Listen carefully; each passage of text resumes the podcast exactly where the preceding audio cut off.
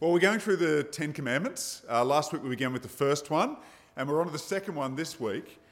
Uh, and it's about idolatry.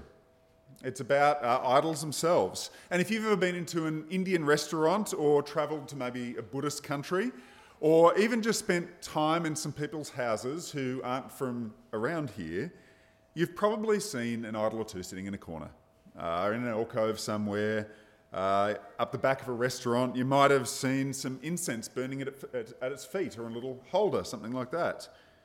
You might have seen people bowing in worship in a temple, lighting candles, giving small offerings of food.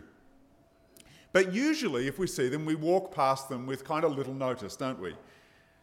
Uh, or we come back from our travels saying, well, maybe we say how beautiful that was, but usually we come back saying, how quaint, how outdated. We, we whisper because we can't really say that, it's politically incorrect. Or how silly. And now we open up this book, this Bible, regarded by billions the world over as God's word to his people today. And we read a statement that these carved or, or moulded images are forgiven, uh, forgiven, forbidden by God. And we think, well, what's the purpose of that? And didn't we kind of read that last week, where God said we're to, ha- we're to have no other gods before him? That you shall worship the one and only true God. Well, yeah, we did. And this command is an extension and an expansion of that first one. Last week, Israel is firstly to put no other gods before Yahweh, and now explicitly we're to have no other gods or idols at all. And we think, sure, no problem, let's move on. Can we discuss the third commandment this week, maybe? If we know what we're talking about here. But if we read a little bit closer the passage that Jude read, maybe we might get the impression that God's going a little bit overboard here. Did you get that? Because he says we can't have an image of anything. Have you thought that through? Not just of a deity or an angel, things in the heaven above, but anything on the earth below or in the water that's not earth. It makes us wonder then, or it makes me wonder, is God banning? I've brought some props. These pictures. Images of creatures on the earth below. This is off my wall at home. Or is he banning this hippo, a carved image? I like it. I like this hippo. Or possibly this Maasai tribesmen that we have. All of these things, I'll put them down, seem to go against what God is saying, not making any image or likeness of anything in the heavens above, the earth below, or the water. What about, is this going to work? This fertility symbol. Are we allowed to enjoy something like this as a piece of art? These little garden Buddhas. They're nice, aren't they? They're smiling. Everyone can go, Isn't that fun? Isn't that lovely? What about this cherub? Are we allowed to have, enjoy, look at, use these things for any purpose at all?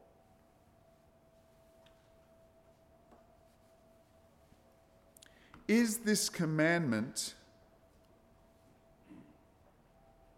something that we should ignore, A, because it just goes too far, or B, because it's so easy for us to not do? We can tick it off, done that, let's move on. Or are we not, even as Christians, allowed to take photos of ducks in the pond? I'm going to suggest that neither of these are the case, as you may have expected. Because this is a commandment about the right and proper worship of the one true God. Verse 5, if you have a look in your Bible, I hope you still got that open. Verse 5 shows that these images and carvings that God has prohibited are being worshipped. They're for the purpose of worship. And the reason God prohibits this is that he is, again, verse 5, jealous for his own worship. This word jealous is, a, is an interesting word. It's, it's kind of the best English word that we have. But when God says he's jealous, he's saying that he's full of eagerness for his own worship. He, he's demanding of exclusive service to himself. He's jealous in, in that way. And so he's prohibiting the worship. And my first point here is that idolatry is about more than just a statue, more than just an image. Here in the West, we're, um, we're extremely disconnected with what, with what scholars call pagan worship, right? If we said the pagans, do we even know what we're talking about then? If we talk about pagan worship, do we know what that looks like? And I suspect we don't. We're so disconnected from it that we can look at an idol as a piece of artwork and we can say, Isn't that beautiful? I'd like to have that. Uh, I went to India many years ago. Anyone been to somewhere like India? A couple of people. I uh, went to India for a few weeks. I went um, and met a Christian friend of ours who, who offered to be our guide, and he took us to a place called Rishikesh, which you'll find in a surprisingly large amount of Australians in Rishikesh. You go to Rishikesh, this is kind of the spiritual capital of India. It's the place where the Ganges is seen to start, and, and you will find all sorts of gurus there. You'll see people lighting candles and floating them down the river, doing all sorts of stuff. And while we are in Rishikesh, we saw through the walls, the, the fence of a temple, we saw this fantastic statue of this brightly coloured, snarling, grotesque, kind of, kind of like a gargoyle figure uh, inside the temple. And we were we loved it. We thought, isn't that fantastic? It's really cool. Took some photos of it, pointed it out to each other, sort of laughing about it. And our, our friend sort of pulled us aside and really, I don't know, bummed us out. so slowed us right down and he said, um, Guys, can you, can you not laugh at this? Because for most of my life, this statue, this God that it represents, controlled my life in every way. I served him, I feared him, I, I ran from him, and I hid from him. So when we think about carved images, we have to understand that these items stand for a whole system of understandings and beliefs that are bound up in it.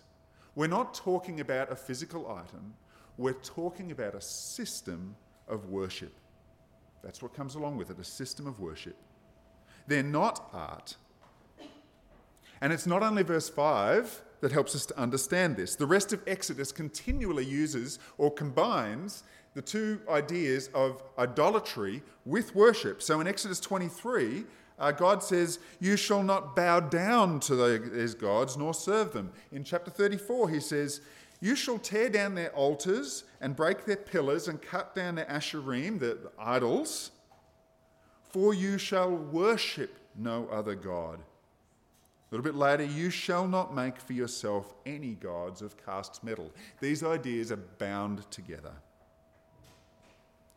And this commandment expands on the first by saying that this system of worship will have no place among my people. The whole system. Why? Because a system like this corrupts how God's people view God and how they worship Him. That's the problem. The system corrupts how they view God and worship Him because it's a system that changes how we think about worship. A man called Stuart Douglas has really helped me understand what idolatry is like this week. I've learned a lot. I've really enjoyed my week's uh, study and understanding. I can give you some more information from him, and I just want to help us understand a little bit about the differences. So, I want to show you a few problems with idolatry and how it affects worship. And the first one is, is that God, uh, uh, an idol turns God into a vending machine. It's the kind of attitude an idol will make. Having an idol in your house is kind of like having a part of God in your house that you can hold and you can have for yourself. So an, an idol would be crafted, but it wasn't yet an idol. A priest would then come along and he'd, he'd maybe have a special ritual and incant a, a, a, a special set of words or magic ceremony over this idol, and that idol would then partake of part of God. So part of the divine would then rest in that idol. And all of a sudden, that idol was now a way that you can connect with God right in your house. It's kind of like um, a guarantee of God's presence. God cannot leave you, He cannot escape you. He's there wherever you bring Him along with you. It's kind of like have you ever heard you know, the joke um, that, oh, what was it? Oh, I shouldn't have. I, should, I didn't plan on telling the joke. I won't tell you the joke. But there's this whole idea that um, you can have a phone line to God, and New Zealanders always think that they're closer to God, and so they've got a, because of the landscape, and so the phone calls. I can't remember what the joke was. I shouldn't have even tried. But the idea that you've got a phone line to God, that God would always answer, would be a really appealing one, isn't it? And that's kind of what it's like having an idol in the house a direct link to God that He's forced to answer all the time. Whatever you said or did in the presence of the idol was now done in the presence of that God in heaven. You had an audience with your God that forced him or her to listen and respond. Another way that idolatry corrupts worship is it, promote, worship is it promotes selfishness. See, gods back then were known for being able to do anything except feed themselves. They couldn't nourish themselves. So if you feed your God by putting some little offering out in front of him, he now owes you something. You do something for him, reciprocation is expected. The more you do for them, the more they do for you. Worship is no longer about God, but it's about yourself and what you can get out of it. That's what it turns worship into. Idolatry also promotes uh, apathy or idleness in worship. So, when it comes to an idol, you don't have to keep a covenant with these gods. That a covenant that encompassed all of life, something that called you to, to love God with all your heart, soul, mind, and strength, and love your neighbour as yourself. No, that's too hard. All you have to do with your God is provide him three square meals a day. Set something aside for him before you ladle it out to the kids. You don't have to journey all the way to Jerusalem to worship there in the temple. You can just stay at home and do it there.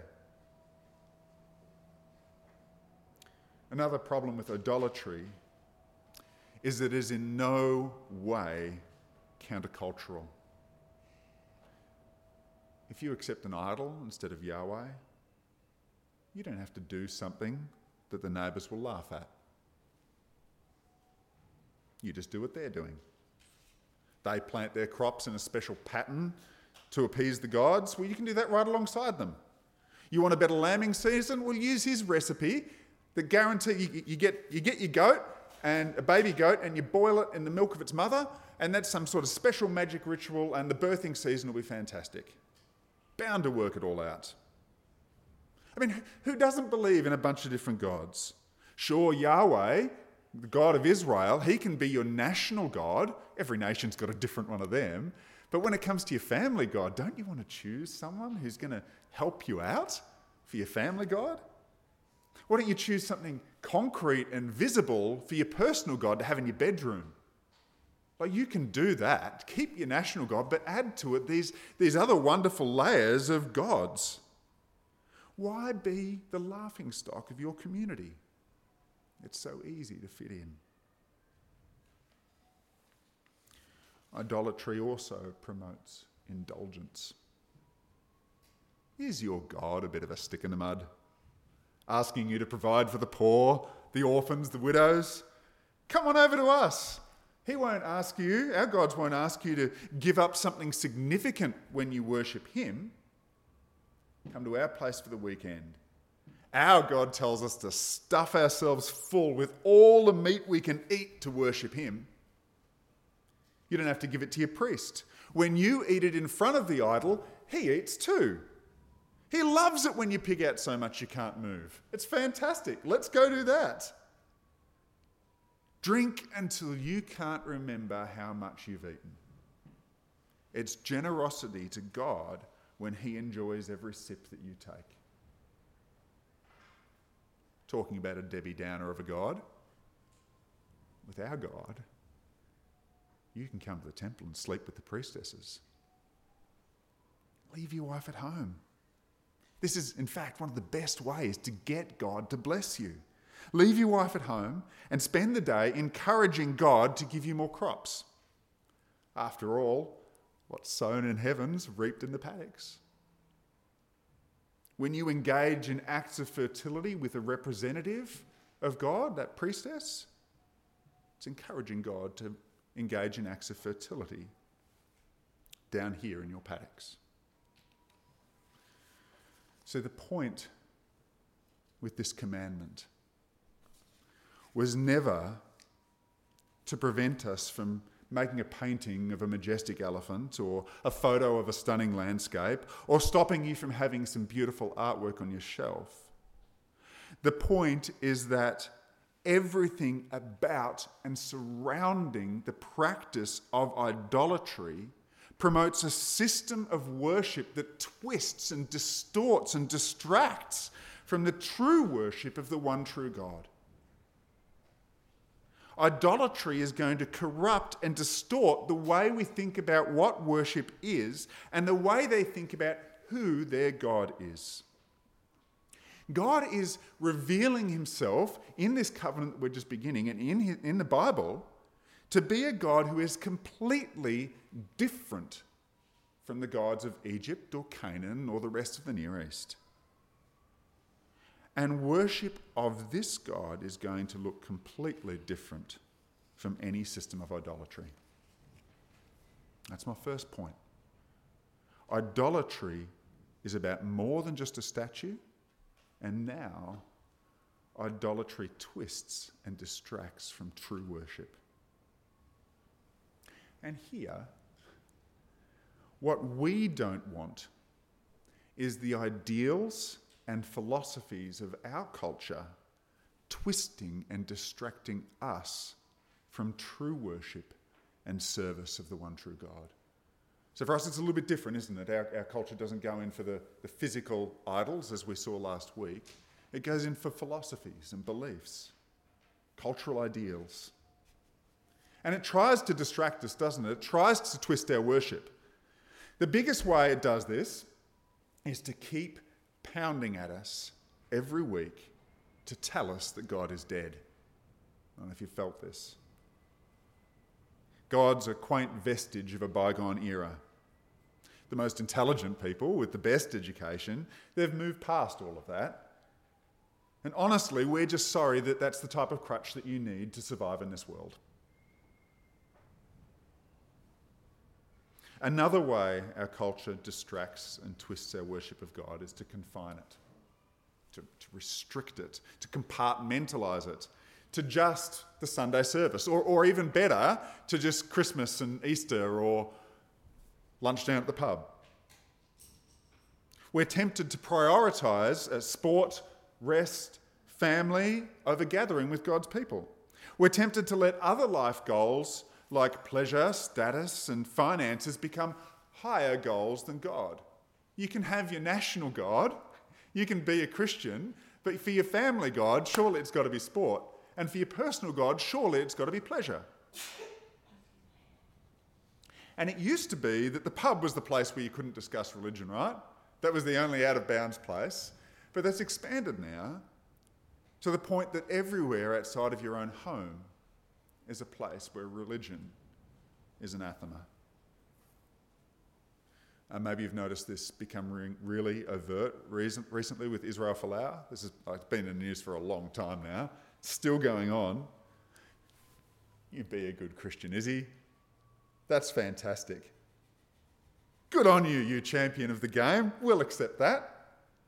But don't you dare let that creep into how you think, what you say, how you act. Your faith has to be in this little compartment and never come out. And let other Christians be warned, says our culture. We will not tolerate any Christianity that does not conform with the idolatry of this nation. The idol that everything is right and good. That all varieties of sexual identity and expression are holy and pure. That the human life can be conveniently ended when it's no longer useful to us. The idol of materialism and hedonism that's sought after no matter the impact on third world nations and the economy of those people. But we must not let our culture twist our view of God and what He loves and commands.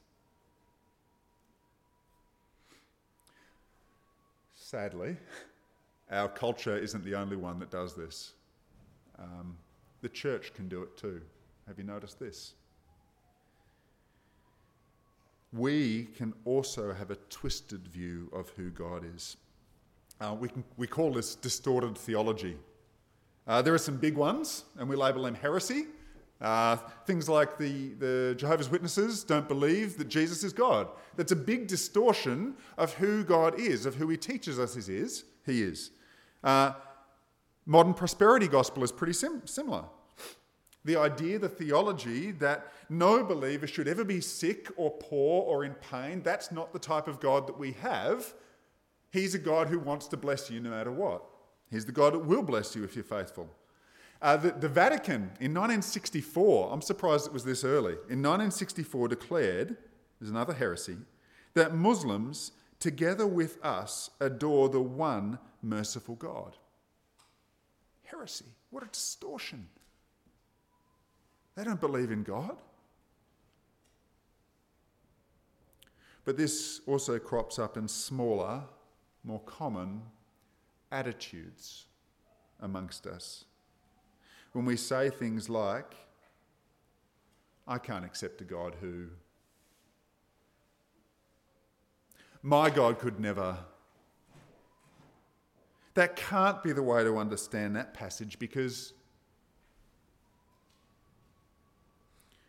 if we're unwilling to accept or even to attempt to understand a passage or doctrine which we don't like or which we balk at or which we just cannot align with our experiences or worldview, then we don't actually believe God is who he says he is we don't actually believe any longer that Scripture is our highest authority for declaring, telling us, showing us who God is.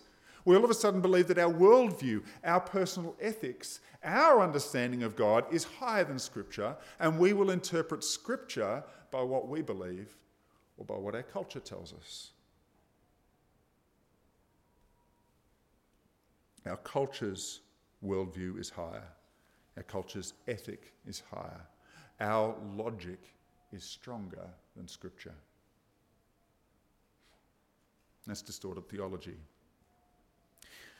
But there's also distorted worship. Now, a particular, there's a lot of things we could drill down on here, but we, we don't have the time.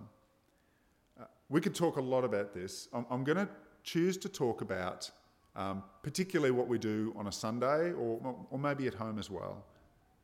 I'm going to talk about pictures or images of God, particularly images of Jesus, the Son of God. Uh, I showed some pictures earlier of animals and whatnot, um, but we get pictures of Jesus too. Something like this can be found in many different homes and in most Roman Catholic churches and schools. And most of us here would agree that this is wrong. I hope you can see it. We don't seem to be very well aligned this morning. Most of us would agree it's wrong. And firstly, because it's grossly inaccurate. For some reason, uh, Jesus isn't a brown Middle Eastern man here. He's whiter than I am, and that's saying something. He's got blue eyes. He doesn't have the clothing or the hairstyle uh, that, we, that we know of in the day, and he's glowing. Is he standing behind a light, in front of a light? I'm not sure. Secondly, They've effeminized and emasculated him.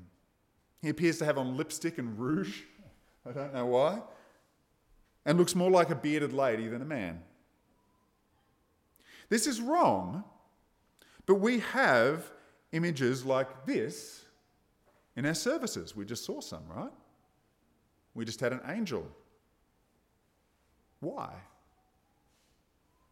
How can we call that one wrong and yet put this one up week after week? Well, myself and the other elders believe that there are two major differences between the two. And the first is detail. There's a big difference between what these two images, oh, ah, there we go, between what these two images are saying about God here. Can you see them both? There's a big difference in detail in what it portrays about God. One is designed to portray a principle, and the other is designed to describe the person of Jesus. We believe that one assists the portrayal of events, while the other is designed to describe what Jesus looked like, to inform our understanding of his physical form. Which leads us to the second major difference. The detail and type of representation in the second one is designed to facilitate worship and even be an object of worship, distorting the true worship of Jesus. So, I happened to be in the op shop this week, and this is what I rescued from the bin. This is a prayer alongside an image of Jesus. I'm doing this a lot today. This is designed to focus the attention of the prayer to this abomination of the image of our King, designed to describe the object of our worship and change the way we worship God. This is the focus of our prayer all of a sudden which is the big problem with idolatry in the first place. But this type of image has stuck with the church, hasn't it? Stuck through generations. This, this is thrown out this week. People still have this stuff in their home. I don't know if it's thrown out because it's gone all mouldy around the edges or what, but this is still in people's homes. Which brings us briefly to verses 5 and 6. Second half of verse 5 onward. God here is telling his people that this type of sinfulness is generational. He's saying that if you step into idolatry, it's going to be passed on down to the third and fourth generation.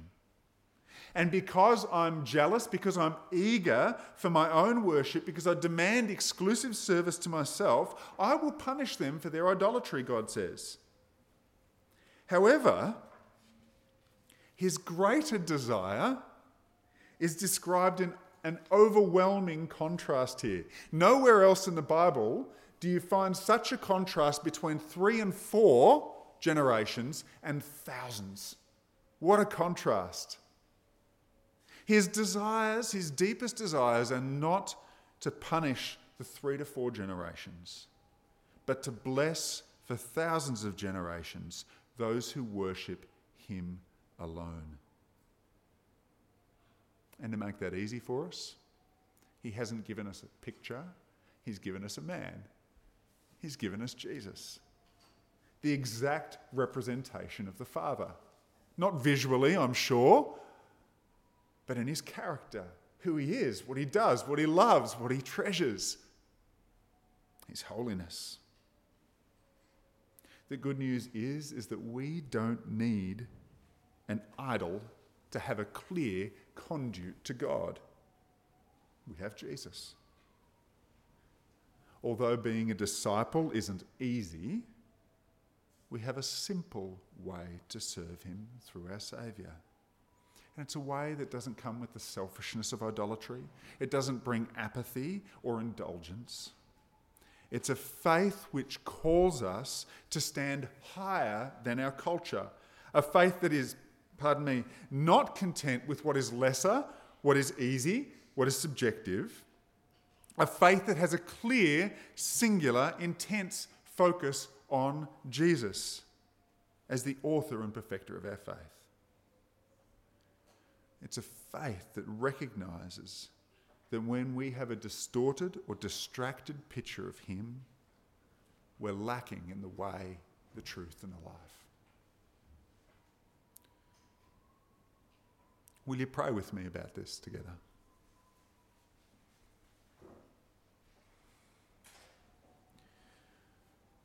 Dear Father, uh, we acknowledge that our culture no longer has physical items, physical idols, and a, a system of idolatry that's overtly seen as such for us to walk past and ignore. Our culture has something far more subtle.